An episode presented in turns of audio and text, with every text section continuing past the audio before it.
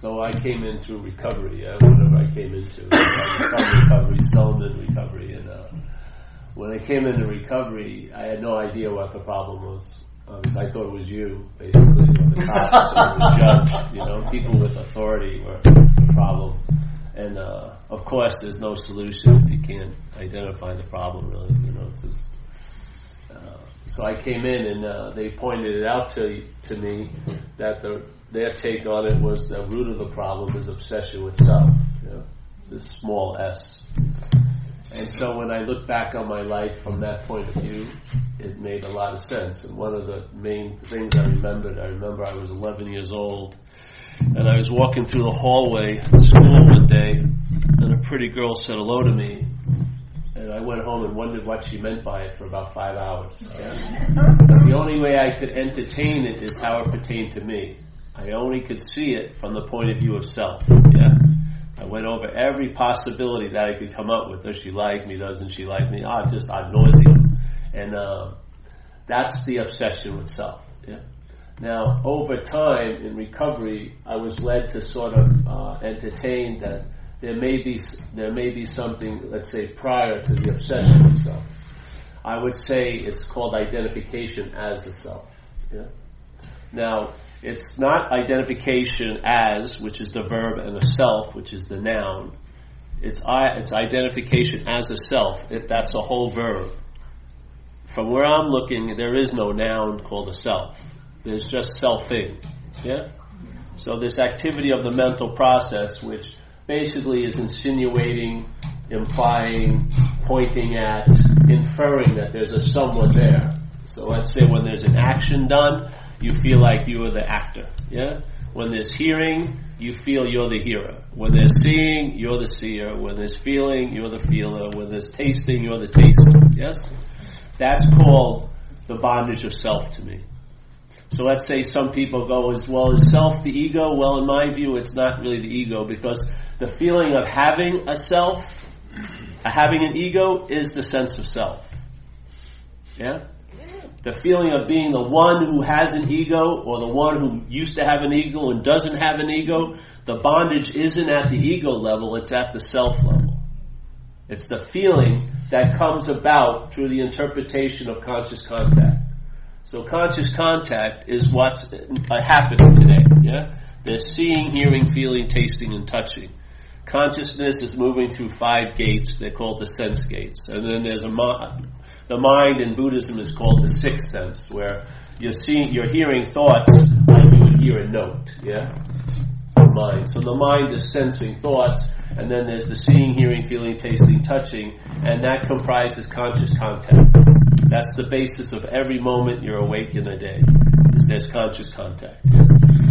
Now, the, there's a mental process that comes after the conscious contact because it is it is of time because it's a process when you and I were born, there was no sense of self. Yeah? The baby, or not even the baby, that's what it's identified as, the mind that was in that situation grew into the sense of self. Usually they start, say it starts around the 18 month mark. And it's sort of, and some research says it's funny, it coincides with the language center going off. And you, if you see the rest of your life, the language center is supporting the idea of being the subject, of being the self. Yeah. Like I was, we, I said it yesterday when I came here. I used to have short hair, so my hair's been growing. So people say you're growing your hair, like it's something I'm doing. I'm just not cutting the hair. The hair grows on its own. I don't take a few hours a day, you know, in my week to grow my hair. You know, I got to go to the hair growing space and I grow my hair. No, I just don't cut it. But the language assumes that the, we're the doer in insane ways. Yeah. So you're walking around. There's a very like you're not digesting your food, are you? I mean, you had lunch today, yes? Are you digesting it? Did you have to spend some time digesting the burrito? Because if you did, you would have forgotten one or two of those things, that pizza or that burrito. You'd have a backlog. You'd have to go on a retreat just to digest, like a digestive retreat. Everyone have to go, stop all your activities and just digest your food. Obviously, you're not digesting the food. Yeah? But then there's a subtler process that's happening in the brain body system, which is thinking, but you believe you're the thinker.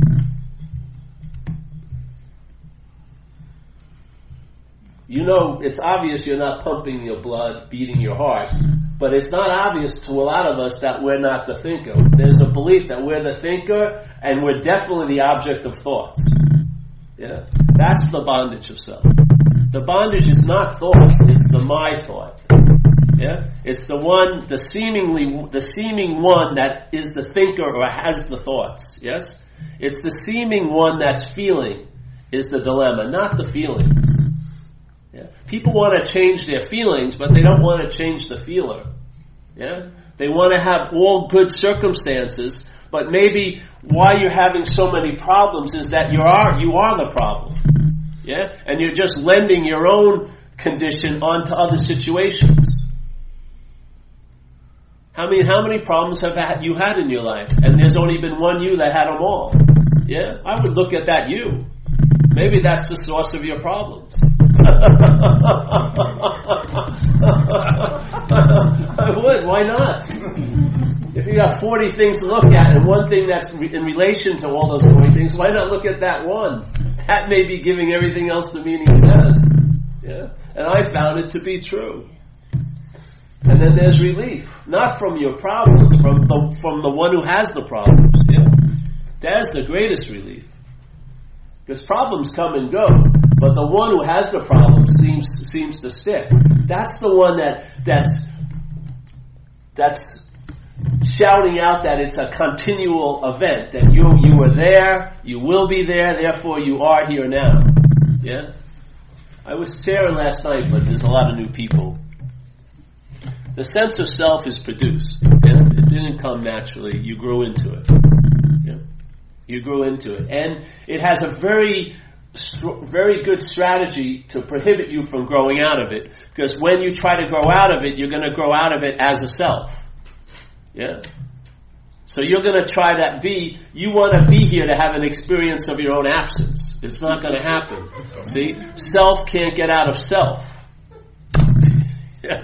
if self tries to get out of self, that's being in self. if you study about self for two years, that could be construed as obsession with self. Hmm. Yeah, you're thinking that knowledge is going to prevent is going to produce some effect, but it's not going to lead you from freedom from self. In AA, we call it you'll have self knowledge, and that self knowledge will avail you nothing.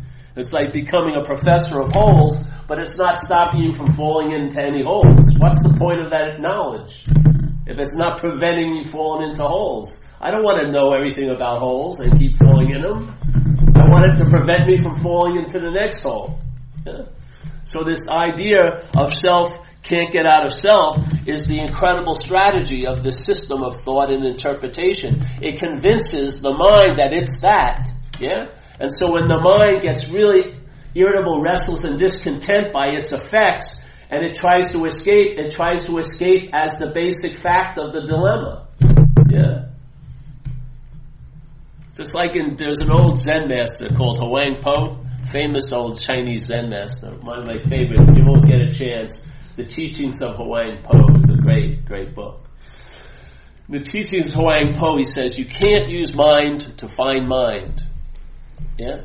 You can't use the Buddha to find the Buddha. You can't use light to find light. Yeah? That's what we're attempting to do. When we're identified as self, we have forgotten the Buddha nature. We've forgotten the light, yeah? We've forgotten the raw mind. And we're attempting to use, let's say, a bastardized version to try to find the real thing. Which is impossible. All you need to do is question the bastardized version. Is that you? If it's not you, you may find out that you are light, that you are mind, that you are the Buddha. Uh, like Ramana says a beautiful statement, a, master called Ramana Maharshi. He says, To know God is to be God. What happens with most of us? To know God is to become a knower of God. Yeah? The emphasis is always on us. God is now an object that, that reflects the greatness of, of us by knowing it. Yeah? But he says to know God is to be God. Very fast, yeah? Very, takes no process, no time it's from as soon as you know, and for me, it's more knowing what you're not is being what you are. Yeah. You don't need to try to know what you are because you can't, but you can know what you're not. Yeah? Because you're not that. So there's, you can see it from what you are. And from that position of what you are, you're seeing what you're not. Yeah? So the knowledge about what you're not is exactly that. It's like there's a great, another great master, Dogen said, to study Buddhism is to study the self. To study the self is to forget the self. Yeah. To forget it. To study it is to forget it, not to learn more about it. You learn to a certain point where it has done the job, where you lose interest in it. And why do you lose interest in it? It's not you. It's as simple as that. If it's not you, you're going to lose interest in it. If it's you, it's going to be very difficult to lose interest in it. Your attempts to lose interest in it is interest in it. Yeah? But if it's not you, you lose interest in it. So like St. Francis says, forgetting the self, and then you're reborn. It's in self-forgetting that all this stuff will happen, yes? There's other guys saying, it's about forgetting the self, yeah? Why is it about forgetting the self? Because the self can only be remembered. Yeah? It is not so. It's not relevant. It's not relevant right now. In this moment of conscious contact, it's an afterthought. Yeah? Right here. But in time, and by the thought system, you can picture yourself, the system of thought pictures you as a body somewhere else, at other, at a, some other time. And in that remembering you, yeah, so it thinks about you then and remembers you now. It thinks about you in the future, but it's using that thinking about you in the future, you may call worry or anxiety, but it's there to you, remember you now. Yeah? And you can remember you now where you can actually actualize mythical effects from a point of that's not happening and you will feel the effects of that not happening now. As a self. Yeah? The self will be the reason, the self will be the, the activator of that experience. Yeah? And the only, the only reason why your interest will go that far down those wind tunnels of past and future is it's about you. Just like if someone, if you came over my house and you were talking about the fears you have about what's not happening, would that be able to jump into me? It's not happening. I could sit right next to you, right where the storm seems to be going on, and I wouldn't get wet. It would have no effect on me. And why? Because I had a basic immunity. They're yours. I have nothing to do with it.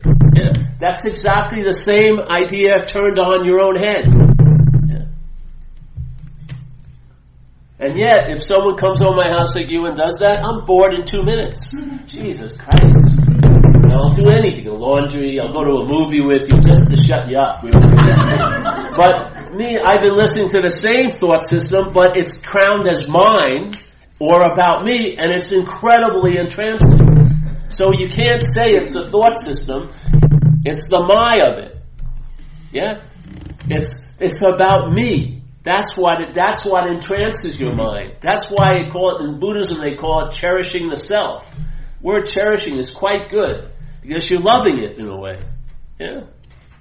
You may talk about I'd like to get relief from it, but you want re- relief as it. You don't want relief from it.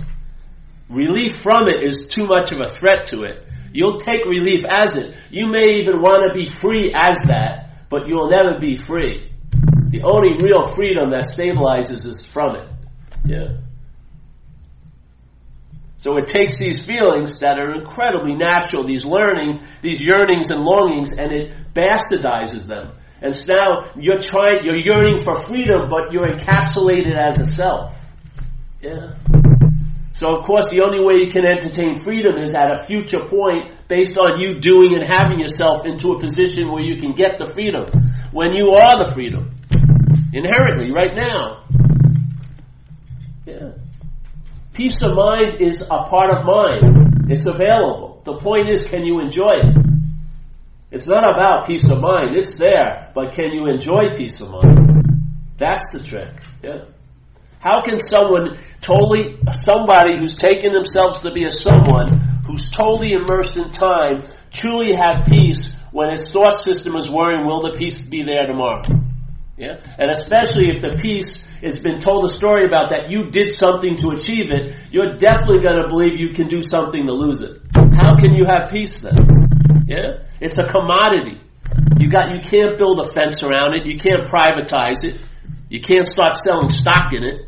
Yeah, it's going to provoke provoke so much fear just because you believe there's a tomorrow, and peace may not be there. Yeah, I gotta I gotta rush into that tomorrow. Screw peace. I, I want a future peace. I'm willing to give up the peace now to have, a, to have this mythical problem, promise that I will be at peace later. what a bad deal. I'll give up this, which is all there is, for some freaking mental idea about how it's going to be when I arrive. How many arrivals have you arrived at? And immediately the sign just changes and now it's departure. You're departing to the next arrival. It just goes on and on and on. If you had frequent flyer miles where you're seeking, you'd be traveling free the rest of your life. For all the seeking, you'd have freaking carte blanche. You could buy motorcycles and everything with all those miles. You could be trading them. You'd be going everywhere. You know what I mean? You're always, you're just trucking, just moving on constantly, driven like a form of slavery by a thought system. And it's not by the thought system. That's what's being used. It's by the identification with the thought system. That's what initiates it. That's what fuels it. That's what allows it to seem like Technicolor. I'm telling you, the movie isn't that good. It's the audience. It's the mind. The mind watching the selfing. The mind listening to selfing is what produces this incredible production, not the thoughts. The thoughts are just vehicles. It's the mind that is the bridge that downloads the thoughts, downloads the information the thoughts are going to contain. Yeah? You're going to make that thought everything it freaking is. Just like you give everything all the meaning it has. Yeah? And you can cut off the distribution line by just seeing if it's the mind. The difference between, if you put here like we did last night, money, sex, health, everyone would give it a meaning, yeah? Money, sex, and health. Now change, you want to change the weight of it with one little word? Put my money. Much heavier. Eh? My money's a lot heavier than money. my sex is definitely a lot more important than sex. And my health is freaking all consuming, it could be. Yeah? Just the mind. Now do it with problem, my problem, life, my life, time, my time, thoughts, my thoughts, feeling, my feelings, careers, my career, girlfriend, my girlfriend. Let's say you have some tendencies and everything's just a possibility of, let's say, jealousy and stuff, yeah? And you're going out with a very nice girl or a guy and you're having a great time. And then one day you christen her your girlfriend. Yeah? Now she's called my girlfriend. And then suddenly you feel like you have the right to break into her emails and check out what my girlfriend is doing, and then you're stalking her and all like this stuff. You know what I mean? Because now everything's changed. With the girlfriend, it was fine, but the my girlfriend is different. It's sort of an ownership comes over. Yes, I deserve to have carte blanche surveillance on my girlfriend. this is what happens with this simple mind. It's the simplest word to extract. It would change your whole life. Seriously. Not your whole life, but day to day, which is your whole life. You would travel lighter. Yeah? And that's basically what's going on here. You're gonna travel, that's it, as a body.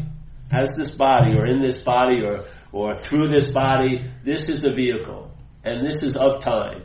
Yeah? You've got a limited amount, but you're gonna be traveling. Yeah? Day to day, this and that, that and this. There's options. You can either be traveling really heavy or lighter. And there's degrees. Yeah. You can play with all the degrees, but basically it's either heavy or light. Yeah.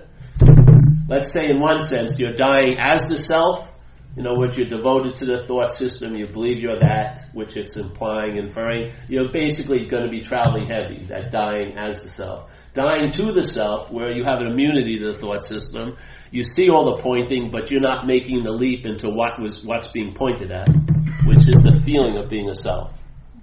The selfing cannot produce the self. The mind does the rest. It just implies, infers, insinuates, reinforces the implying, the inferring, the insinuation, and then the mind makes the leap into the feeling, I'm the doer, I'm the haver, I'm separate, yes, I'm long lasting, I'm independent. Yeah. No one can understand me because they're not me. There's only one me in all these yous. even though all these yous see me as a you.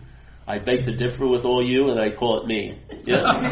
even though I can be seen just like your body can be seen, I think this body's a different body. It's me. None of you yous can help me because I'm a me. I know you're going through shit, but not, I don't. I don't deserve it. This is me. That's when I got arrested. I always was wondering how they were seeing me because obviously they weren't seeing me. They were seeing this drugged out junkie. You, yeah. And I'm, but you know, don't you understand who I am? They go, yeah, we exactly know who you are. You're a junkie. No, it's me. I'm different. I am. No, you're not.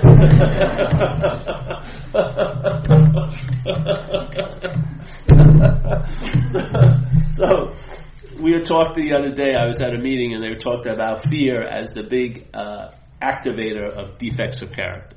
Yep. So if you watch it, fear is the petri dish, and then it activates defects of character. Right? Defects of character activate decisions and behaviors. Those behaviors activate consequences. Yes. And then usually the consequences scare the bejesus out you. They don't seem to work out well. And you make another decision based on fear, which activates, and so on and so on. Just goes on like a loop. And of course, if this loop is in, is set, you want relief from it. And you have to do anything. Get loaded even though you know it's a crazy idea. Do all this stuff. It doesn't matter. The relief becomes the imperative. But I'm saying fear isn't the cause, really. Fear, fear is an effect of the real, in another cause called the, uh, reliance on self. Yeah? Reliance on self is producing the fear, which is activating the defects of character, and so on and so forth. Yeah? If you want relief from this, the fear, which therefore you'd get relief from the other, would be looking here. And how, what is the highest level of reliance would be become identified as the self thing you're relying on. And that's what the mind has done. It's been relying on a system of thought called self-centeredness to such an extreme, it's way past obsession, it's identification as. It's forgotten its own nature by constantly remembering this false nature. It's actively denying what it is by constantly remembering what it isn't. Yeah. And it has to be remembered because it isn't so. The only way something that isn't so can appear is to be remembered, obviously. Yeah? Last week isn't so. It can't appear today. There's no room in this Saturday for last Saturday. Yeah? But I can remember it. And in a sense, its effects can appear now. Yeah? That's the power of our mind. So let's say if something isn't so, it's truly never gonna be so, it never was so, and it never will be so. But in this situation, it can appear to be so.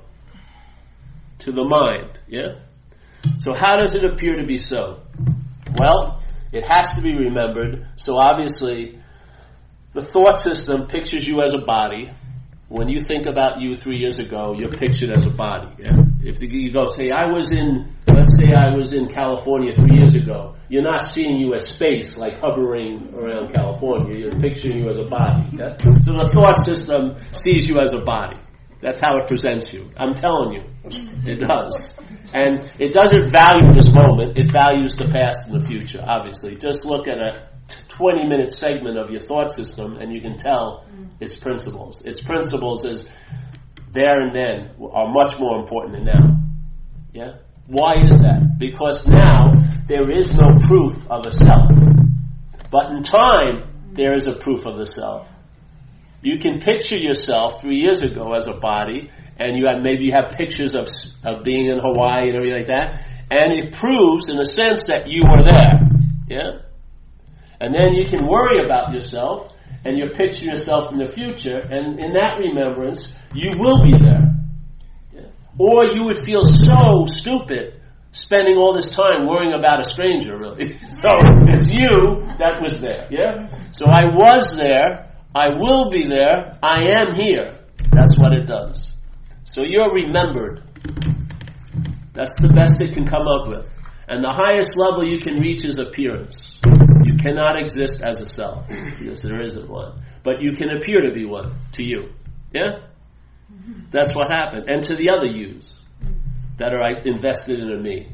Yeah? Just like when I was young, when I was nine years old, one of my favorite uncles passed away, and uh, when he was, we'd be at those relative parties. He'd be the guy that slipped a dollar behind his back, and you'd come by and grab it. You know, he wasn't supposed to be giving you money, but he gave you money. So of course you were affiliated with him. Yeah, I love Uncle Fred. He's paying me off.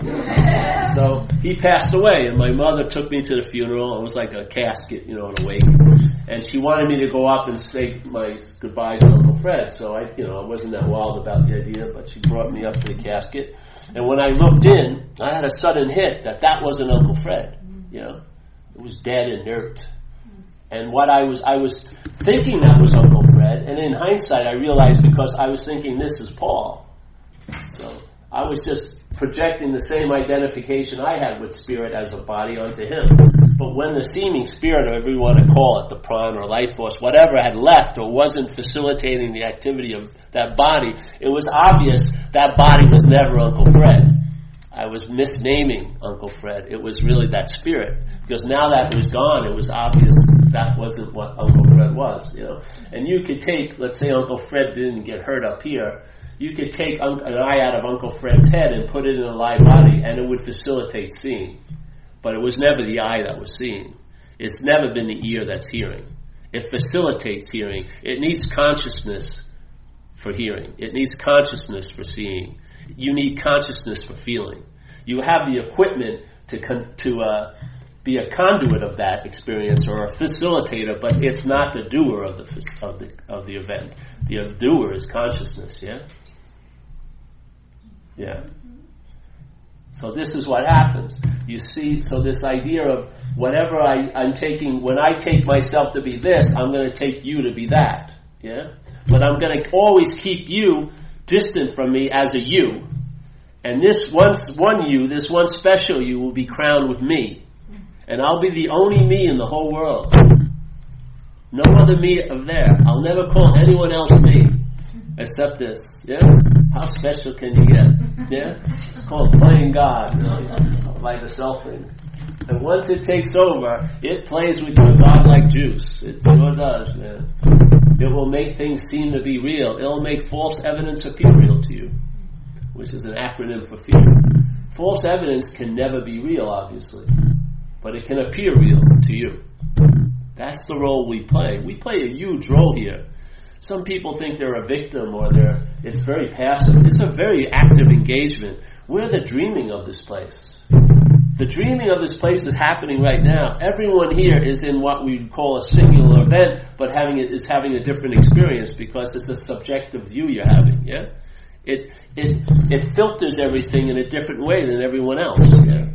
So everyone's having a different experience of the same event based on this subjectivity.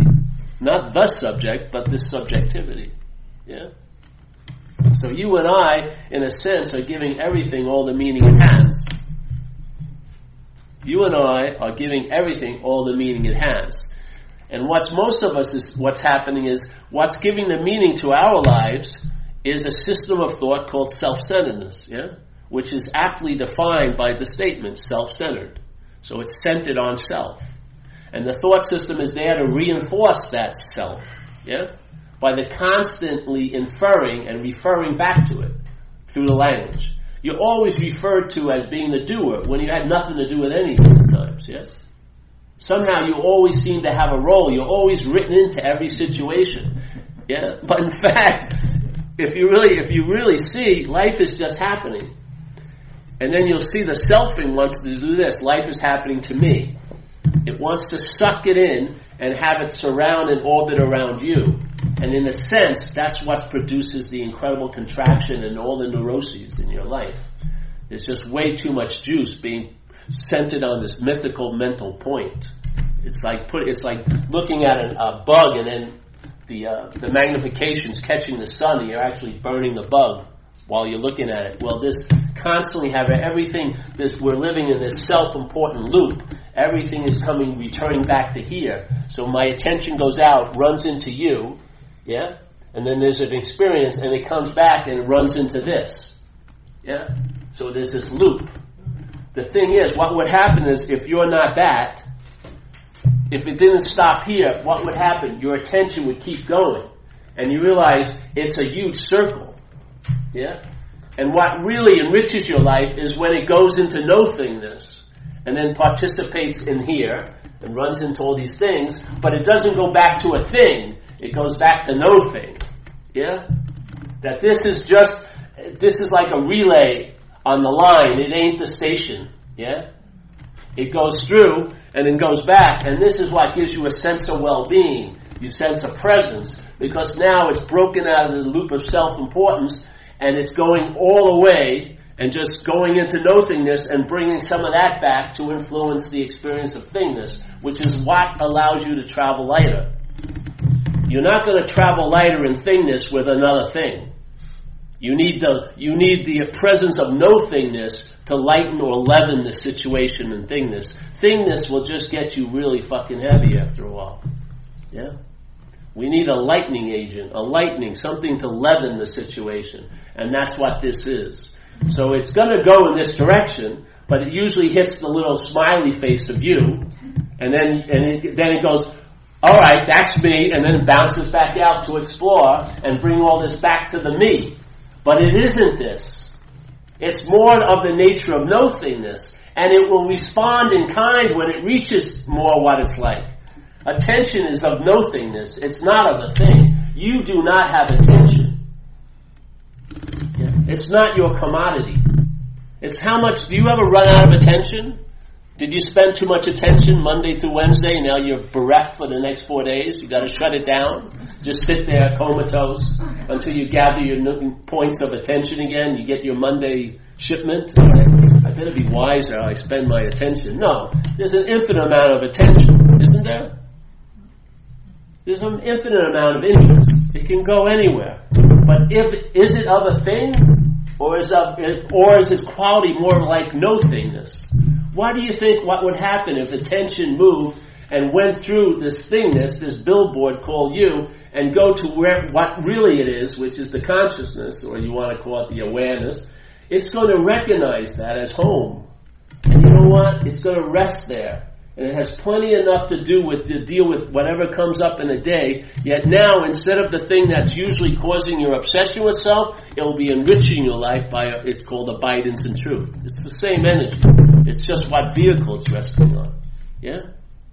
If it's resting here, it just produces this neuroses. Everything's about me, on and on, and it's unbearable. So it tries to break out and get relief from the original addiction, which is the mind's addiction to self, and then it spawns alcoholism, you know, freaking drug addiction, pornography, shopaholism, alcoholism.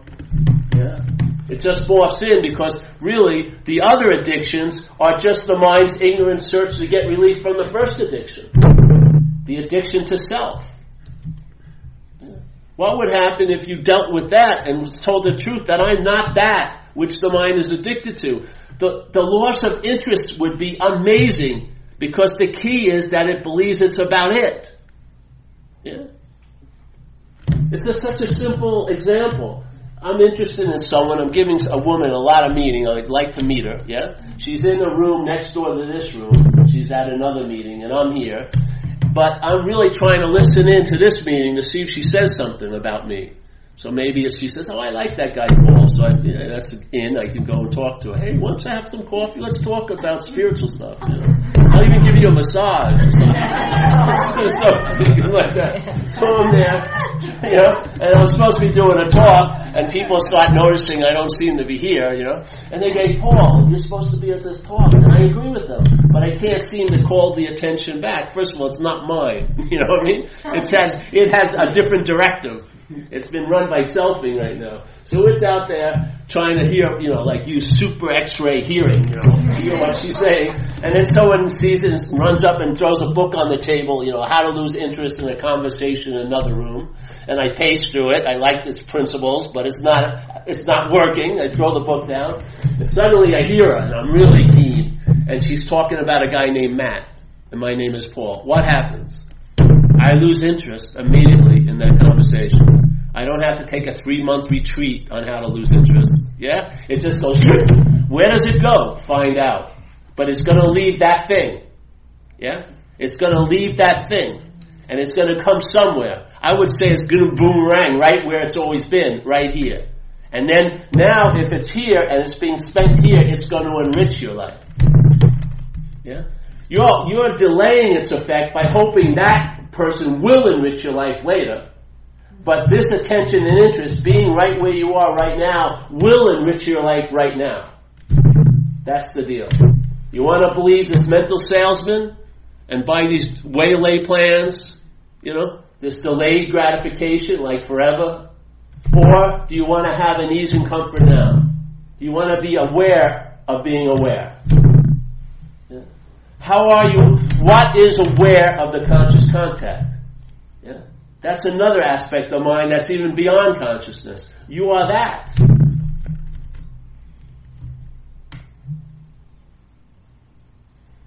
So the way I saw it work for me was I came to a meeting like this.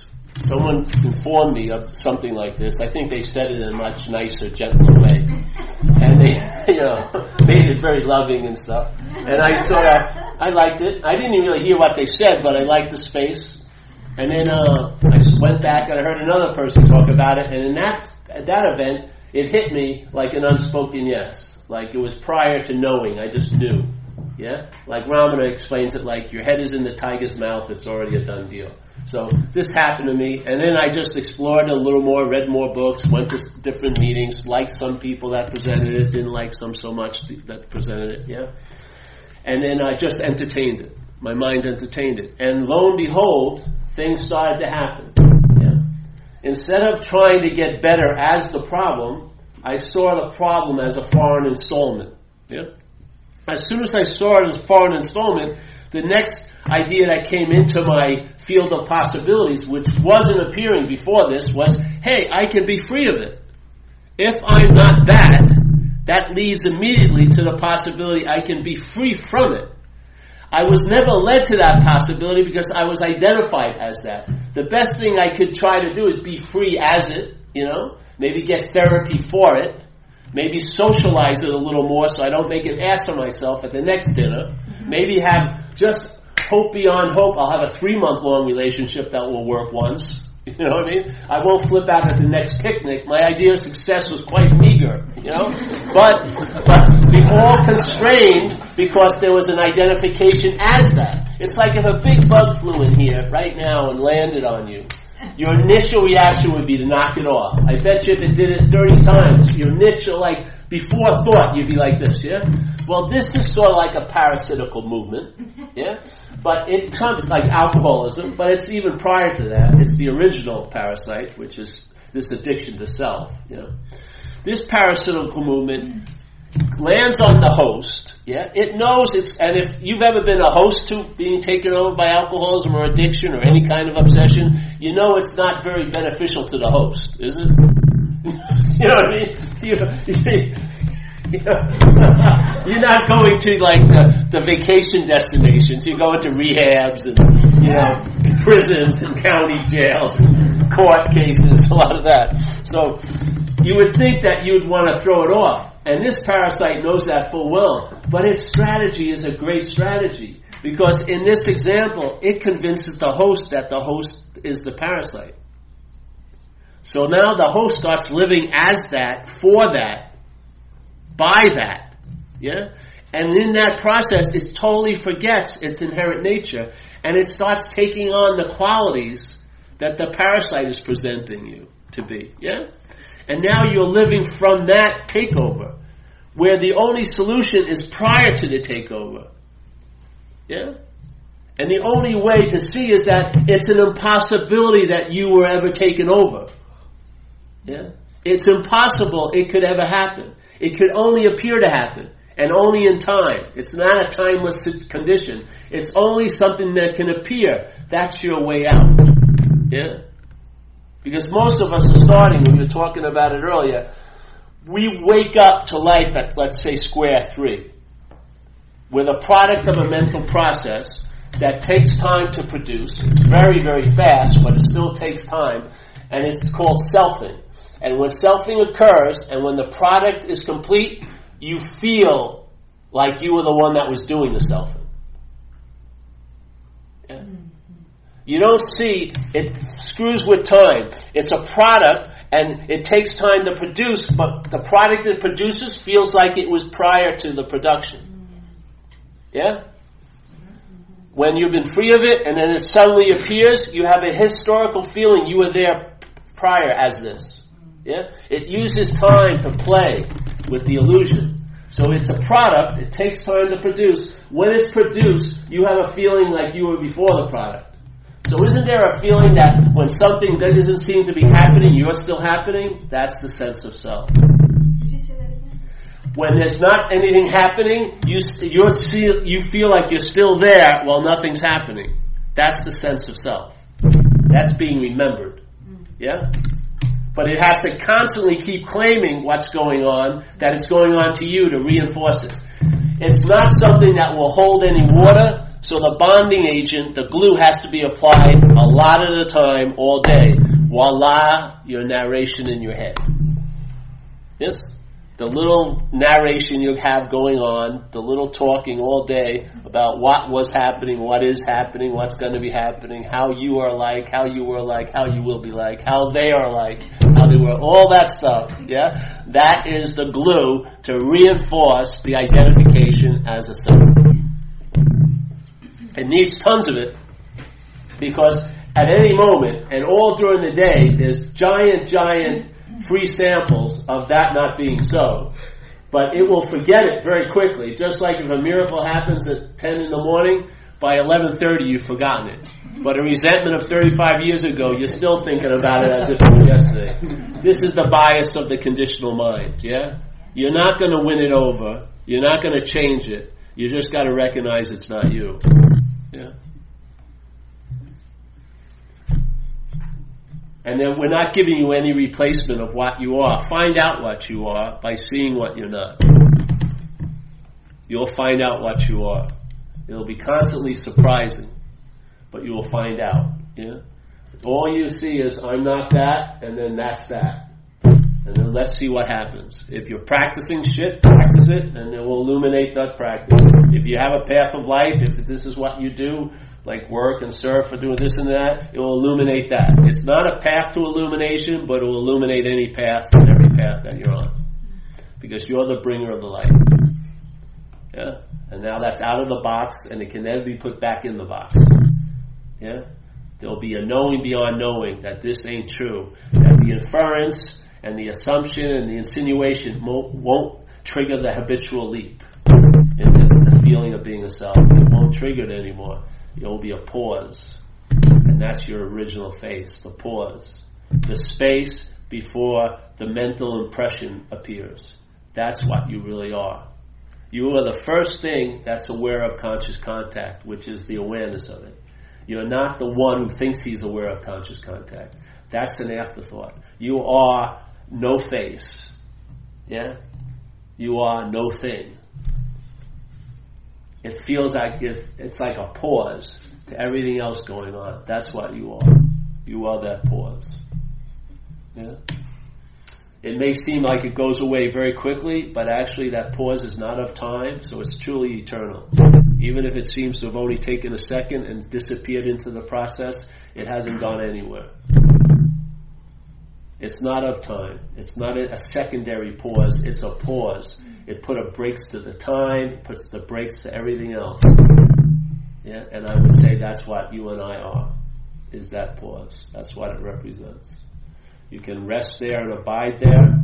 You can have activity living from there without forgetting the resting and the abiding. You can pay all the dues you have to pay while in Rome, do as the Romans do, but you're not a Roman.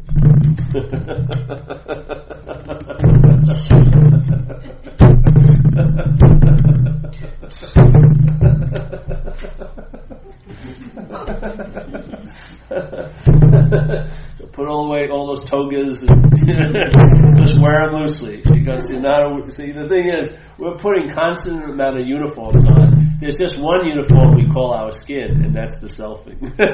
it's just another uniform. You know what I mean? Like you're a mother, you're a grandmother, you're a dancer, you're this, you're that. There's tons of uniforms. But there's one uniform we keep calling our skin, which is the self. It can also be taken off by realizing you never put it on. I'm serious. You'll travel a lot lighter with all the other uniforms on your life. You really will. You'll be able to wear a lot, di- a lot of different hats. Yeah, because you're not rigidly into one. Because it's, it's just not the way it is. It's just like a seat assignment. You know, you have a certain calling. It doesn't mean the seat assignment you're in is going to have your name engraved in it, like stone. The music is going to go on. It's more like musical chairs, and everyone gets up and then you're in a seat and the music stops and there's your seat assignment for that day. some days I'm painting, some days I'm surfing, some days I'm doing a talk. It goes on and on. Of different ways. Yeah. You wear it loosely because you're not that, nor are you that. You're not that, period. you are what is seeing all of that. You are the seeing of it. You're not a noun. Seeing does not turn into a seer. It's just seeing. Yeah? That's why we have difficulty seeing it because we're looking for something. We're looking for a noun. We're looking for the doer of all doers, the, the alpha of all alphas. It's not like that. To me, it's just everything is moving, everything is in motion. Mind is in motion, everything is streaming, and there's no noun to be found in any of it. There's just the appearance of nouns, yes? And we're the one that gives that. We, we give a verb an appearance of being a noun. And it's sort of like putting a flagpole in, in a river. Yeah? It's sort of, it's like insane. I, you know, this is my river, and the water just keeps on rolling. Or if you put something there, like a rock, it's amazing. You put a rock in running water, what happens? A certain amount of the water starts, a new current gets produced, yeah? and some of the water starts going around the rock. And what the water is carrying is a lot of different things that appear. Let's call them leaves and twigs. And now the current is bringing those leaves and twigs around the rock, and the rock's gravitational pull is pulling this around. And now this stuff gets stuck on the rocks, the leaves and the twigs. And then there's almost like a stagnation occurs, and there's a little eddy of water that's not moving anymore. Yeah? and now its ability to reflect is gone because its, its surface is dull with all the shit on it. So you can't see infinity by looking at the water. Yeah, and then maybe the rock is bitching about all this, but it's basically the the cause of it happening. Just remove the rock. The, water has no intention to go that way. It was just responding to the rock. When the rock is removed, the water is carrying all that stuff down, and now you can see you can see reflections in it again and everything like that. Let's say that's this idea of being a self or that a, a noun is that rock we're putting in this thing called life, and now we're seeing life is happening to us and it doesn't make a lot of sense. And things that we don't want to happen seem to be coming, and things we want to happen seem to be going right by. Yeah? And then tons of opinions and ideas get speculated upon. And because we have this drive to feel secure about being right, we believe some insane shit. Yeah? And yet the irritability and restlessness and discontent is never getting tamed. You can see it by your incessant seeking.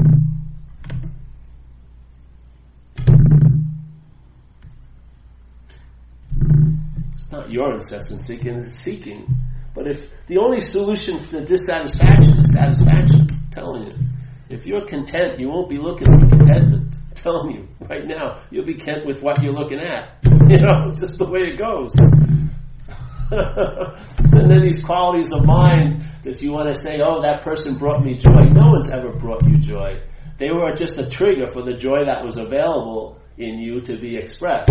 If you're up the ass of self, you're not going to be having too many joyful experiences, are you? I was never a grateful cocaine addict, you know. I wasn't giving people coke. Oh, here, have it all. It's like so funny. Addictions are so funny. No addiction ever is satiated, really. I never got a shot of coke where I realized, oh, that's the nirvana of coke. You know, I've reached cocaine satori. Thank you, coke. I love you. I appreciate you, but I'm giving all my coke away to everyone else. I never need to do any more coke. I'm satiated, satisfied. It never happened. Why? Because it's not about coke. It's about getting relief from the bondage of self. Yeah? And if the identification of self in place, you're going to be irritable, coke or no coke. you're going to be irritable, restless, and discontent. And like this teaching we read earlier today said you can't use activity to find stillness. That would be activity. You can't use an agitated mind to try to seek peace. It will just agitate with the idea of peace. The idea of peace will stir up its agitation even more. Yeah? What's one to do? Let the system collapse. Start look at the house of cards and start calling a spade a spade. And then one will be taken out and one and you'll hit a critical mass and the house of cards will collapse. And you'll see you're still there. You'll see something ends and yet something continues. You're that which is continuing. Yeah? Self comes with stops and starts. Selfing. When you're doing something you really love, you're not remembering self, so its presence isn't felt here. You have a feeling of freedom, yet you usually uh, claim it to be the thing you were doing that did it to you. But in fact, it was your mind, yes? So self, many, many times during the day, is totally halted. Yeah? But there's not much noticing it. It's the selfing is like mercury. You ever see when you break something and the mercury goes and it recolumns? That's what's happening with selfing. You can have an epiphany, yeah? Which you ever had an epiphany? Yeah. Did you make it? Did you know it was coming? Did you, you know? It's like I know it's Epiphany Wednesday, happy hour at Epiphany Wednesday. You go and have an epiphany for an hour or two. You don't make a reservation for any place and get the right music. It just sort of intervenes unexpectedly into what you call life. Yeah.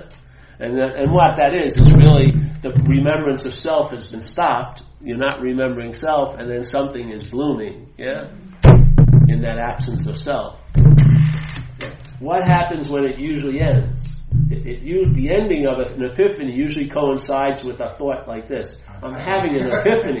as soon as the epiphany is claimed, it's not an epiphany anymore. It's your epiphany. and then you bring it to your spiritual mantel and you put it up there like a like a big lion's head you got in this in your safari. Look at I was on this spiritual safari, I got this big epiphany. Stick it up there, call up the 800 number for epiphanies and hey, uh, did you get any uh, notices of big epiphanies? I think I got the biggest one. I had this huge one, lasted four hours. and then that epiphany is used to make every moment you're in after it not enough. The mind claims it, and then the absence of self is used to promote the presence of self. It's freaking incredible. You can't win without losing. So how, how would be the best way to get out of something is to realize you're not in it.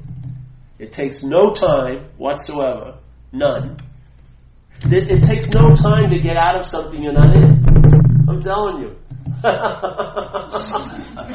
it's the only solution that works. When you see the problem is imaginary, what more do you need to do? You don't need to apply a solution. The solution only has relevance when the problem seems real. When you really entertain the solution, it will point out to you very clearly the problem is not real, and there goes the solution also. Don't that. You're going to travel so light here. It's all about ec- ec- economizing and paring down. It's not adding on to. It's totally paring down. You get lighter and lighter. What you would call essential is seen as to be totally unessential. And what you were overlooking becomes the most profound value. The nothing of ordinary dead, dog shit awareness becomes all there is. What most seekers would just step over on their parade to find the truth is the daily just awareness of the conscious contact that we are. Yeah? You are aware of consciousness, aren't you? You can sense something seeing, hearing, feeling, tasting. You are aware of that.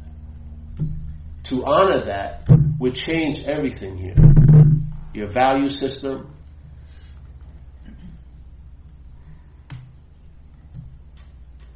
You'd have immunity to thoughts because they wouldn't be yours.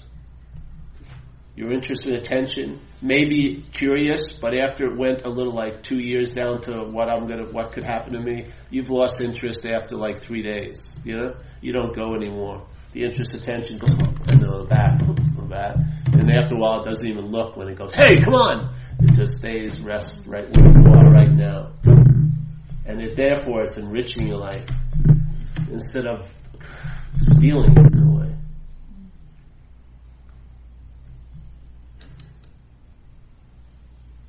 It's like we everyone here has tons of faith. It's a quality of mind. Yeah? It's not something to acquire at a church, you have it.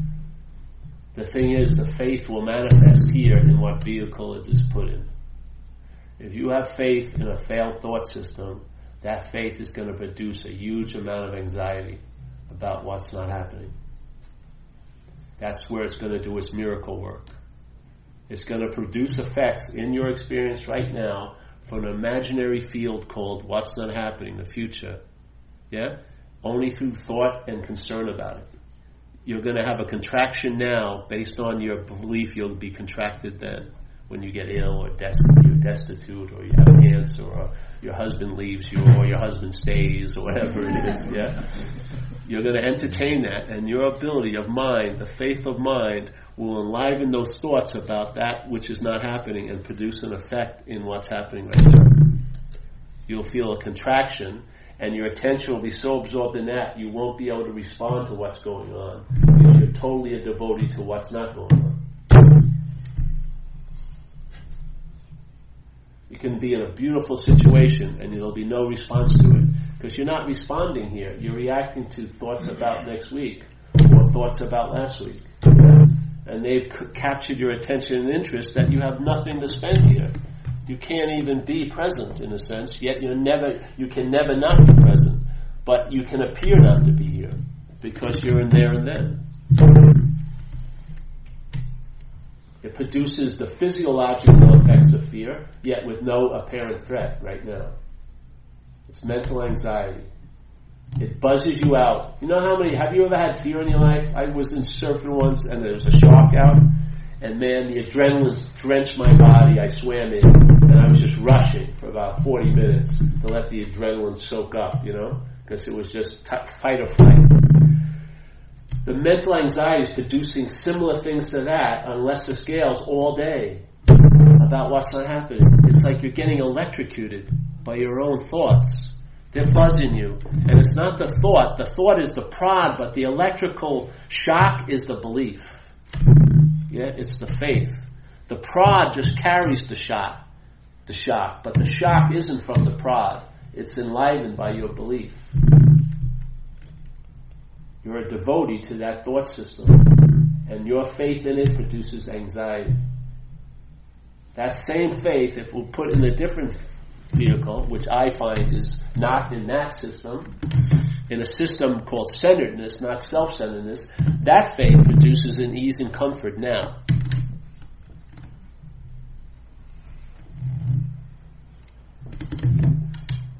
It's the same faith, exact same energy, but what vehicle is it put in? Yeah? How could what's not happening produce an effect in what's happening? unless there's a mind that is is performing a miracle, basically. It's, it's resurrecting something that never was and producing an effect as if it will be. All day? All day? Reacting all day to not today? What kind of petri dish in mind and emotions is that going to produce? You'll have no anchor. You'll never even be able to recognize what's really going on. You'll be at the whim of a crazy mind telling you this and that about this and that all day. And every time it spooks you, you'll jerk up. Every time it pulls its little thing, you'll be you know what I mean? Like a sadistic, uh, like a sadistic dog walker. You know, just pulling You know, you thought you were, you spent all this money to go on this retreat. you're not going to be present at all. you know, you have vacation to Hawaii. You're thinking about work. You're at work. You're thinking about Hawaii. they never seem to complement the actually what's going on. You want to be there when you're working, but when you get to the vacation, you want to, you're at work. Jesus Christ. There is a solution. Look, see, you have the ability to recognize. You have that quality of mind. Yeah. If I'm not that, all the point in the world can ever make it so. Yeah? The pointing will be there, there'll be a pause, and there's no shock. No no juice to make it seem to be so. It gets freaking transmitted, transformed into something else. Let's say peace and clarity. Yeah? And after a while, the habit breaks and less and less of it even attempts to bridge. Never even attempts. So you just see the pointing, it's getting more and more feeble, you know? It's more and more archaic, it's old. So, but ah, yeah, yeah, you had to do it. yeah, you know, yeah, it's you, you did it. You shouldn't have done, you know, this, you know, and that. And that it has, it can't even, when it sings its siren song, you never even look back because you've realized it's a foreign installment. It really has nothing to do with you whatsoever. It's like a voice box. You know, I used to I used to work at a sex shop. You know, called the Pink Pussycat Boutique in Fort Lauderdale. There's one in New York City. There's three branches. You had to be an S graduate to work there. That's the only thing I had going with me. I was from S in the 70s. So I got a job at this place. I'm a Catholic kid from Long Island. I was about 18. Go to Florida. No, I was about, I was 20 something. Yeah, 23. I got there. So I was working there and, um, I, I, I got to sell a lot of things, you know, which I thought I'd never sell. You know, I would just get over it. But then they had these blow up dolls with three orifices. Who the hell knows what people do? They always say they were going to use it for a bachelor party, but I was suspiciously thinking this was their date for the night. You know, I was like so weird, but I get over it and sell it. But then they came out with a new version that had a voice box on it. Oh. So when you pulled it, a cord, it would say, I'm a real girl. I love you, I love you, I love you. And I just couldn't sell it. I, I, I can't do this. Because I look at the guy and I said, You're not seriously going to go home with this. I, I, I just can't sell it. I just, I couldn't get over that. But that's sort of like the, the, the selfing. It's just like a voice box. It's part and parcel of the brain and the body. It's going to end when this ends. It's not going to fly away and attach to another living throat. Yeah? It isn't. It doesn't have any life but yours. And when your life ends, it ends.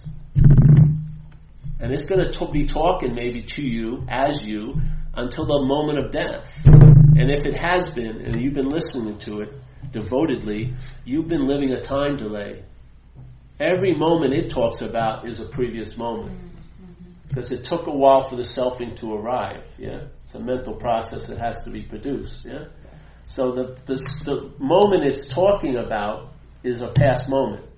So let's say you're living your life and you're always living on this time delay, and you get to the near the end of your life and you pass away. Your body passes away, and at the moment of passing away, you were all, for all intents and purposes, not there because you were waiting to hear the mind tell you what happened and there isn't going to be any mind saying another fucking word because it died with the body. Yeah?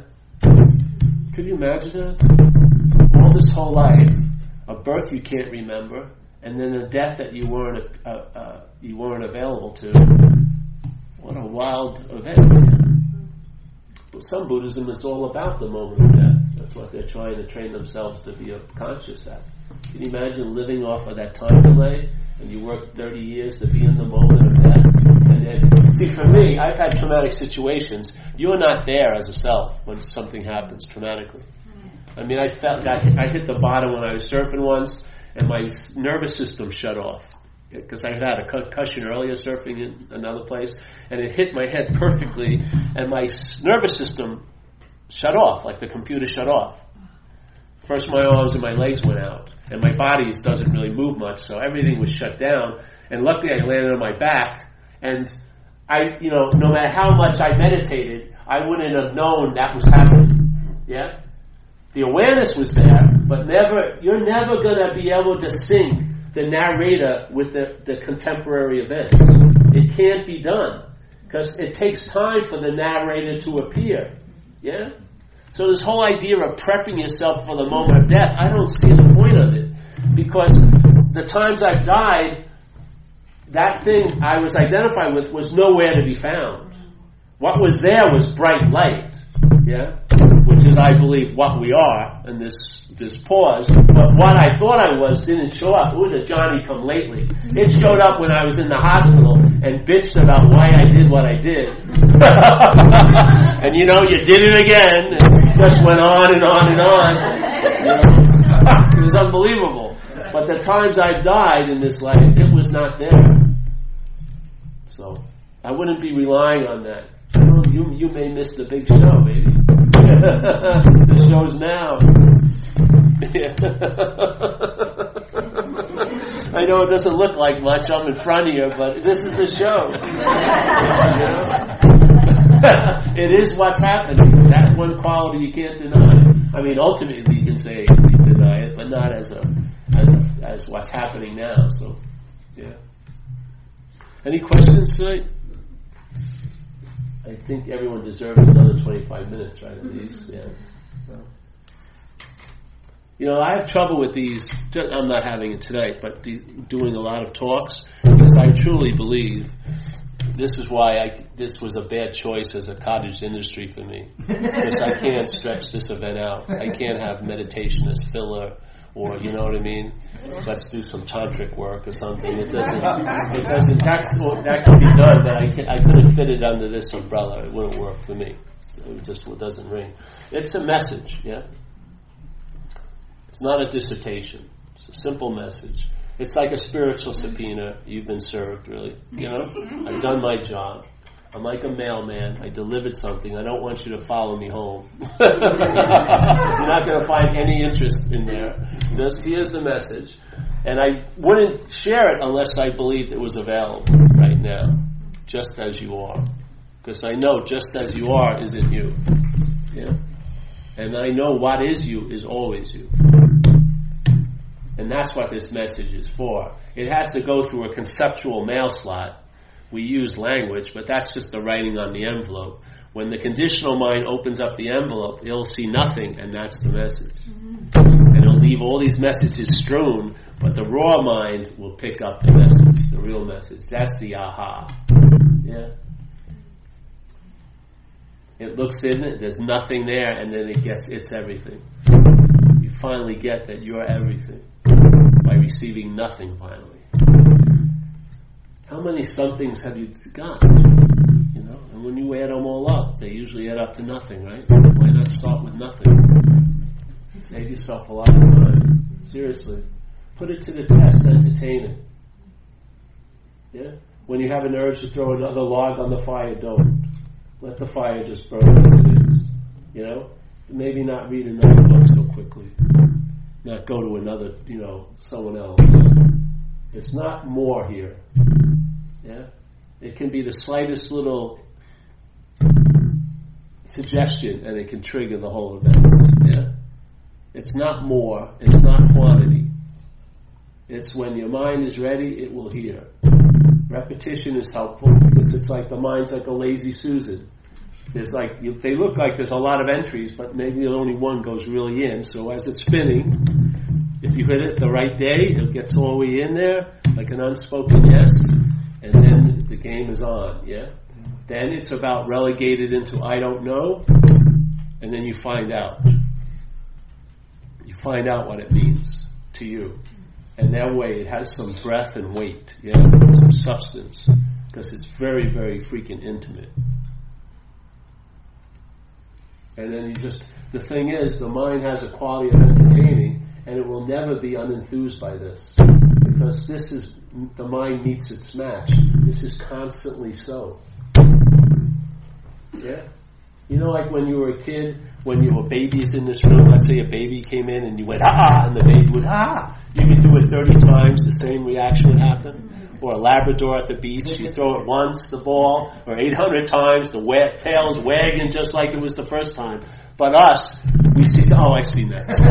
oh. Yes, this is what happens. Your, your mind gets brought back to that unconditional rawness. So wonder and awe, curiosity, yes?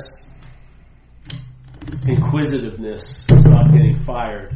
And you meet your match with this because it's always available at all times, right where you are, with no requirement necessary. None whatsoever.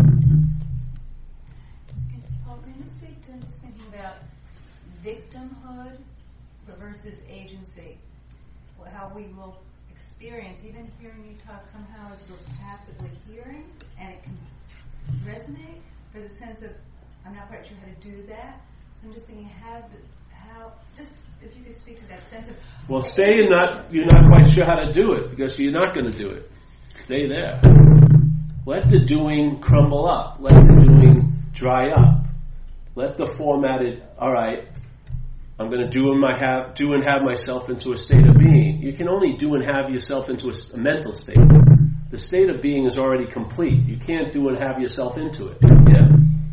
It's complete. It's already complete. It's not in, it's not in time because it's not doing any process to find completion or evolve or anything.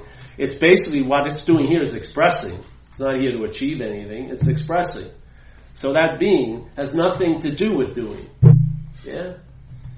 But, but you talk about entertaining it. Entertaining is quite different. It's like the mind looking out of an open door, seeing what comes in and seeing the, the like when I'm sitting here, I'm looking at the space of this room. I look outside, I can see the almost almost palpably the space, yeah? You're seeing, it's not like this, you're basically like gazing very, very effortlessly and you sense a space. Yeah? You sense it. It's like a tactile feeling after a while. So that's what I call entertaining. So an idea gets introduced to me. I don't rush home and throw 800 more coals on the fire. I let that one simmer and see how it cooks. Walk around, and if I'm led to check something else out, I do. And I just entertain what I heard. A lot of times, something that's said or, or read stops you, stops the conditional mind, and then the raw mind is available. Yeah, the unconditional mind. Those are great pauses. When I would read some of these people, and they would say things like, "You can't use the Buddha to seek the Buddha," that stopped my thought system. Put it in its tracks. When that stopped, the pause was relevant. It was there. So, I liked that. It was sort of like the whole thing didn't change anything in the room, but the whole room dropped down like 10 feet. Everything looked exactly the same, but it was a whole different feeling. Like a relaxation you couldn't get by 50 Thai massages. You had a different type of relaxation. The really letting go of the ghost of selfing, you know? That fucking lead ball, that contraction, that root contraction got loosened up. So why not explore and entertain? Yeah? And I had enough of trying to figure it out by doing and studying and reciting. Yeah? And I find that I wasn't the one that was failing in all that. That's a failed system. It doesn't work with this topic. You can't do and have and study yourself into it. It's more of being undone, yeah? being pared down. So for me, it was, I could boil it down to, I was I'm constantly seeing what I'm not. So I would say, I am the seeing of what I'm not. Yeah? And that's that. I don't know what I am, and I don't care about what I am. But I'm, I'm very clear about what I'm not. Yeah? And I'm not a long lasting, independent, separate entity with historical data. you know? I'm not the doer. I'm not the thinker. I'm not the feeler. I'm not the hearer. It's quite obvious that there's hearing, feeling, thinking going on, but there's not a hearer, a thinker, or a feeler. Yeah? And the freedom is from that pseudo nounness, from being the one. Yeah? From being the thing. Yeah. Um, I have a question about how does that show up in relationships in your life? Like with anyone? Well, it'd be hard because it's it's moment to moment. You know? It's hard to say how does this show up. It shows up all day in some way. Eliminate relationships? What? Does it like eliminate relationships? Because Eliminate? No, no. I think it's the only way I can be in a relationship because I'm not in one. That's the only way it works for me. If I was in a relationship, there'd be a reason to be out of it. But the relationship I'm in, I'm not in it, so it keeps on going. It's great. Seriously. It's the longest relationship I ever had, three and a half years, because I haven't been in it. if I was in it, I would have been out long ago. I guarantee it. Because that was my track record. Just the same thing, like, I'm accountable for events in my life, so I'm much more able to respond than when I thought I was responsible. When I thought I was responsible, it was about avoiding all the responsibility. Now I'm accountable. I can show up and say, "Hey, listen, I I did this and da da da," because I didn't do it really. But in Rome, you do as the Romans do, so I make amends pretty quickly. Yeah, to keep everything clean. Before, I would avoid that person. I would move out of the country just to avoid the confrontation of having to tell them, you know, I'm not perfect. Yeah. So it's weird. You would think one thing, just like you'll be more of an expression of indivi- individualism when you're not an individual than when you're trying to be one. Yeah? You'll, your quirkiness will be amplified unbelievably without trying to amplify. Yeah? Because you'll see you won't have a rigid idea of who you are. You basically show up as whatever happens. You know? If I shot some coke right now, I, I probably would pass the basket immediately, grab the donations, and probably steal your bike, maybe. Whoever has a bike out there. I could. Who knows? All the bets would be off. Because nothing is, nothing is, is in concrete, yeah? It's all the different petri dishes that your mind's resting in. If I introduce drugs, the amount of historical conditional data in that fucking cloud up there would trigger a lot of downloads. You're the junkie again, Paul. Who knows what would happen? I'd probably be the first junkie non-dualist. junkie non-dual teacher. An active junkie teaching non-duality. I don't think that would last long. Because you can't teach non-duality. Non-duality is a negation, remember.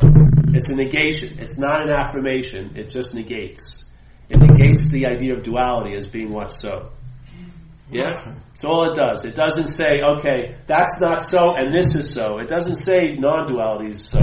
It just negates duality. You throw non-duality out also. The only thing you can teach or inform anyone about is, is duality. You can't inform anyone about non-duality. Yeah? You are the non-duality. In a sense. You are that quote unquote oneness. I wouldn't even like, I don't like the word oneness anyway. Let's say you are that. But you can teach about what you're not, for sure. So that you can point out to a mind you may not be that. So it can entertain and to get free from that bondage of that imaginary self. Yeah. And live life. Yeah. That was great, by the way. Thank you. It still is. It's still funny. it's not over yet, bro. We're going. Do you ever, uh, do you ever find yourself selfing? Do you ever drift into selfing and catch yourself, or that I never find myself selfing, but there's selfing. There's no self to selfing. There's no self that's doing selfing. There's just selfing. And I see it. It's selfing still. That's what the mental process does. But there's no self that's doing it. You see? The, the feeling of being the one that was doing it would be the product of selfing. Mm-hmm. Yeah, that's what it does. The selfing, if followed through and the mind makes the leap, you feel like you're either being done to by the selfing or you're doing the selfing. That's the selfing. There isn't a self that's doing it. That's the product of selfing. Yeah, you see? Yeah. Make sure you see the product. The product is only an activity. It assumes that there's a someone, and that, and then the mind makes the leap. That's why there's a solution right where you are. Because if your mind doesn't make the leap, it doesn't become seemingly so. The sense of self. It needs you to make that appear to be true. It does. And without you, it's just yapping. Without you listening to it. There's a difference between hearing it and listening. I'm hearing the selfing. It's not like it, anything like it was. Because what happened with me, before everything was taken seriously, and now it's just, uh, it's like material for comedy skits. Seriously, it's just a giant comedy central all day. I'm just totally amused at how insane this thing is. it really is. It's incredible. But before I took it seriously, man, what a freaking bummer. It just drove me to try to get out of it as it, which was hell. If you could transcend something, you can't transcend an imaginary place. Where you think you're at isn't what's happen- actually happening. It's an imaginative, it's an imaginative place. The mind's cooking up. Yeah. If that becomes the here, and that's what I was as an addict, I wanted to get out of here. at all costs. But the here I wanted to get out of was a mental here. It wasn't even the here I was in. The here I was in was my solution, and that was the last place the problem wanted to look. It wanted me to be unconscious no matter what, because all that guilt and shame would catch up to me if I was conscious. So I just kept staying. It, to me, it was an occupation. It wasn't partying or anything. It was a job I had to do. I had to stay unconscious mm-hmm. or super loaded. I liked cocaine because I thought my crazy idea was I felt felt like if I pulled my mind taut enough, it would snap and I'd be free of it. I figured if I could stay up ten days, wired up, get enter a state of delirium, which you would, in that delirium somehow there'd be a mystical transcendence. Well, I was proven terribly wrong. because you can't transcend an imaginary place. Was missing that. Which continued to jackpot me in spiritual seeking and everything else. Yeah. But sometimes when I'm when I'm looking into what feels like a solid sense of self, like there's a powerful judgment going on of some kind, or or uh, I'm caught in, in being this I'm this shameful, horrible person, or whatever it might be. Uh, if I if I really look into that, there starts to be this intense kind of energy, like emotional energy, that comes through me, and it seems like that you know, that identification with the thought is kind of trying to freeze and control that emotional energy, and when that's when that just kind of flows through, then something's different. Something's there's not the same sense of like the mind kind of relaxes and I'm just kind of watching it more or something. Or, Yeah, yeah.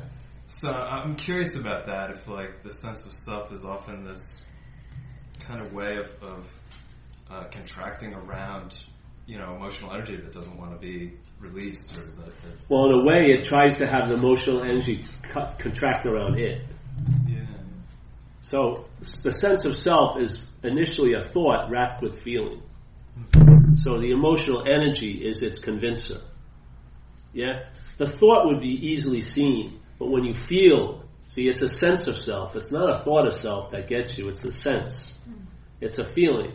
Yeah? So the emotional, the emotional aspects, the selfing would like to keep that as a like a wrap around.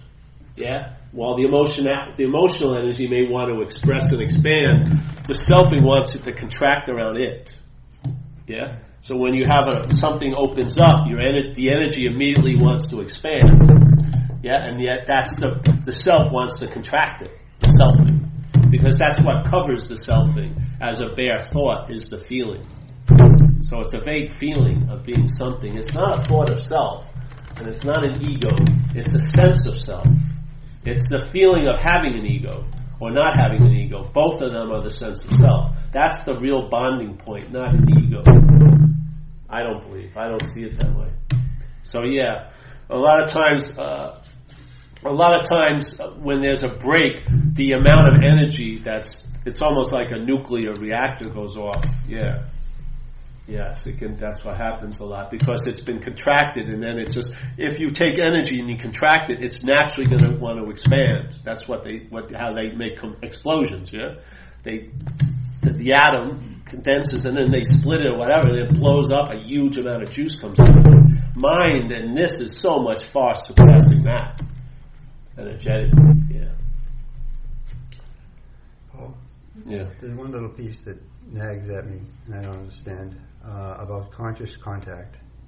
You were saying that if it's not the eyes that see, but it's conscious con- Yeah, consciousness, consciousness, that yes, sees. yes. Now, if I'm thinking to myself, okay, if my eyes are not, if, I, if I'm blind, does consciousness see? It doesn't. No, then it's going see. through the other gates. So it's hearing. And it's not consciousness isn't seeing, consciousness is appearing as seeing. It's just consciousness. But when it goes through the different gates, it sort of has a different experience of itself. So there's hearing, feeling, seeing, tasting, touching, yeah? But all it is is consciousness. Yeah? Yeah. So what happens when, if blind people, in a way, their other senses get more acute usually. So now consciousness is prohibited to go through that one gate, and it goes through the other gates, maybe a little even more.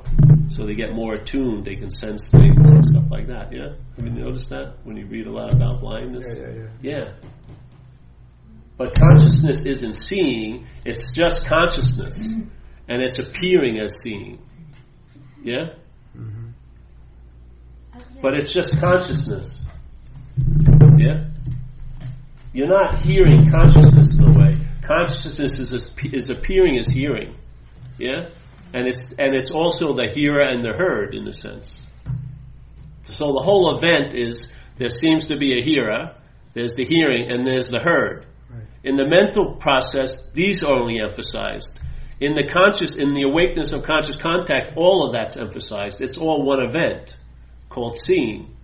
There would be no seeing without a seer and a seen here. Yeah? It's just one event. It's a seamless event.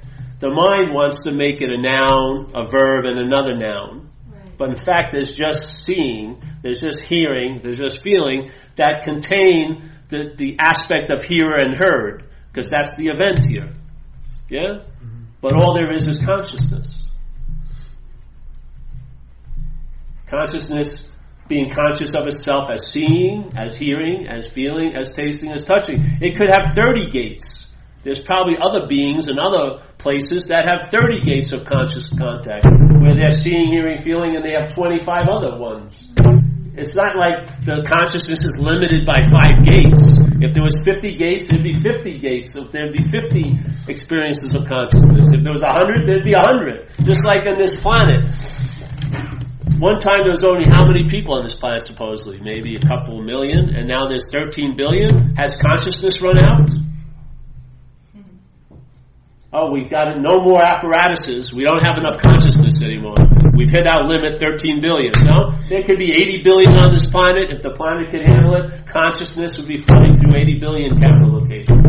If it was 200 billion, 200 billion. Consciousness isn't a quantity. Infinite resource, yeah?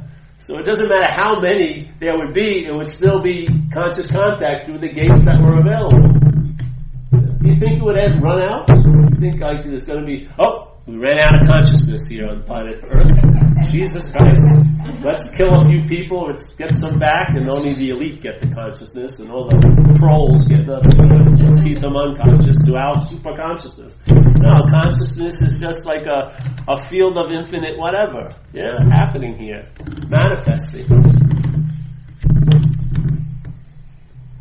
That's how I see it. I mean, I can't see it running out. just like your interest attention doesn't run out, it just leaves things. You don't lose anything. You, the, the thing doesn't grab your attention and run away with it. As soon as you get tired of it, the attention just goes back. Yeah. If you let your attention go, to me it's like what happened with me in alcoholism. I did recovery. I'm still doing recovery. Love the program. Have total respect for what it's doing for a lot of people here. And you know what? I reached a point where I became like a free range alcoholic. Yeah. I enjoy. I, I honor the coop, but I don't have to go to the coop anymore. Yeah. But I honor the coop. I think the steps are great, but I think everything is about freedom from tools. Yeah. I think a tool, if it does a really good job, will provide its own point of obsoleteness. Yeah.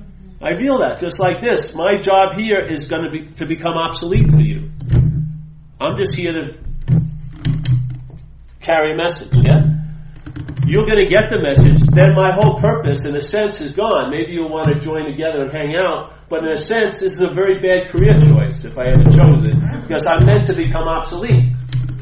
My success is, is if you don't come back. Truly. I swear to God. Ultimately, if you don't come back, that's really successful. Now you're traveling lighter, and yet there's no need for anything. I mean, we're exactly where you're at. You don't have to come to Lincoln, Mass. to hear it. You'll be hearing it in your own life. Yeah. Maybe you'll want to come and enjoy the space. It's very nice because it's lovely to share it. But there won't be that need there. Yeah. So I feel every tool has its value, but there's, it's really cool when you know when to put it down. Yeah. If you keep using a tool when you don't need to, it becomes a disservice. So things are here to maybe indicate a point to you in a certain direction. They cannot provide the direction. You're going to be the direction finder. Yeah. They can just indicate certain things, and they're great. They're they have value for that, but everything. If I need to carry one extra thing, it's too much. Find it's really totally about economization, paring down, getting stripped down, just traveling lighter. Yeah. In the old days, I may have had to brought eight books. Now I'm a shirt salesman. All I did was stuff my carry-on with shirts. The only book I bought was some lousy thing about Bangkok. I'm not reading the sutras or scriptures. Jesus. you are the living scripture. yeah. Every day today is, a, is an empty page you're writing right now. This is the holiest of holies right at this moment. Seriously. Right? I mean, we're on sacred ground. You don't need to temp- build a temple there. This is sacred ground. The space we're in right now is sacred. Why? Because you're here. That's what makes it sacred. Like they say in physics, the biggest influence of any experiment is the observer of it. The biggest influence of any life is the liver of it. You, you play a huge role here. Through this apparatus, all the meaning of everything that you come in contact with is being given. Yeah. That's a powerful role. This isn't about victimhood or being imposed upon. This is, in a way, I don't like those those seminars about empowerment, whatever. But this is the most empowering message you could ever hear. Blame will just shrink up. You won't see anyone ever did anything contrary to then what was supposed to happen. Yeah, you'll be let off the hook. They'll be let off the hook. Yeah, when the biggest hook you're on is the one you've got yourself on. There's that one thing you feel you did that can never be isn't there? Just one, Just one, yes. the one secret. And this woman lady wanted me to talk about guilt, Course in Miracles, right? This is just my take on it. It may not be how they do it, but this is how I see it. In the Course in Miracles, they talk about guilt. That, and the guilt they talk about is sort of like, uh, let's just, I'll use an example when I was young. I was six years old, and I had a father and a mother. I lived in suburban New York everything was fine, and my father got really ill.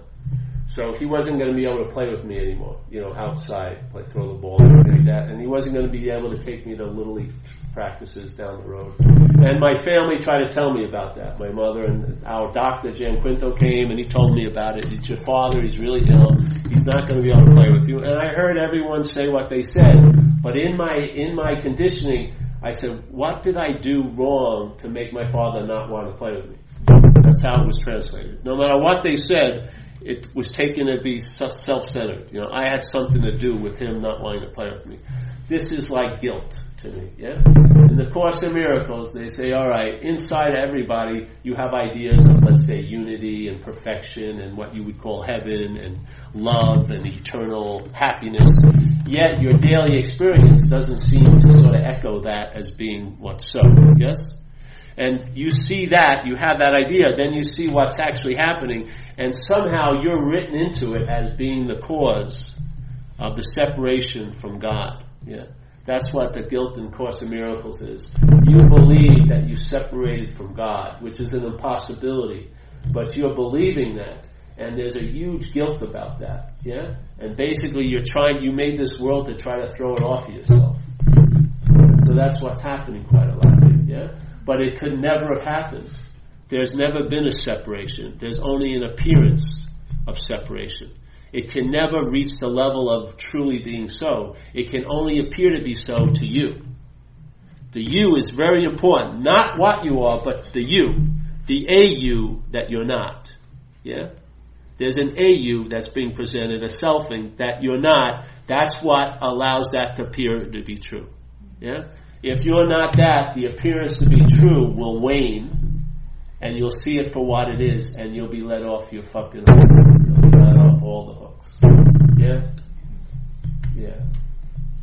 And that's what the Course in Miracles says. It's not about forgiveness, it's truly atonement, where you get to a point where you see that nothing ever really happened. No one ever really did anything to me, and I truly never really did anything to anyone else. Right? That's the freedom doesn't mean you're irresponsible. I'm actually more accountable by realizing I wasn't responsible for what happened in my life. I become much more accountable for what happened in my life to other people. Yeah, I've made my amends and stuff. When I was responsible, that's what I was trying to avoid was making those amends. When, when I realized I would have done it to anyone unless you could have physically stopped me. When I was loaded, there was I was powerless over what was going to happen, and the only way you could stop me was physically. The police or you physically stop me. Nothing else. No talking to me. No trying to get to my best side. I was a ravenous addict. I wanted. I needed to get what I wanted. Yeah. I did not see myself at fault in any of that. I was totally powerless. I get the definition of powerlessness, which is like you're dancing with a gorilla and you're going to stop when the gorilla wants to stop. You basically have no say in that, and you don't. Well, you're powerless quite a lot here. A lot of different mental winds are taking you over. They are. They're using you for expression. Let's say there's mental winds that can't take form, but they can take an expression through form. And they're using us to express themselves. So let's say the big ones like greed, envy, and malice. Yeah? In a sense, no one is a greedy person, but they're representing greed, let's say.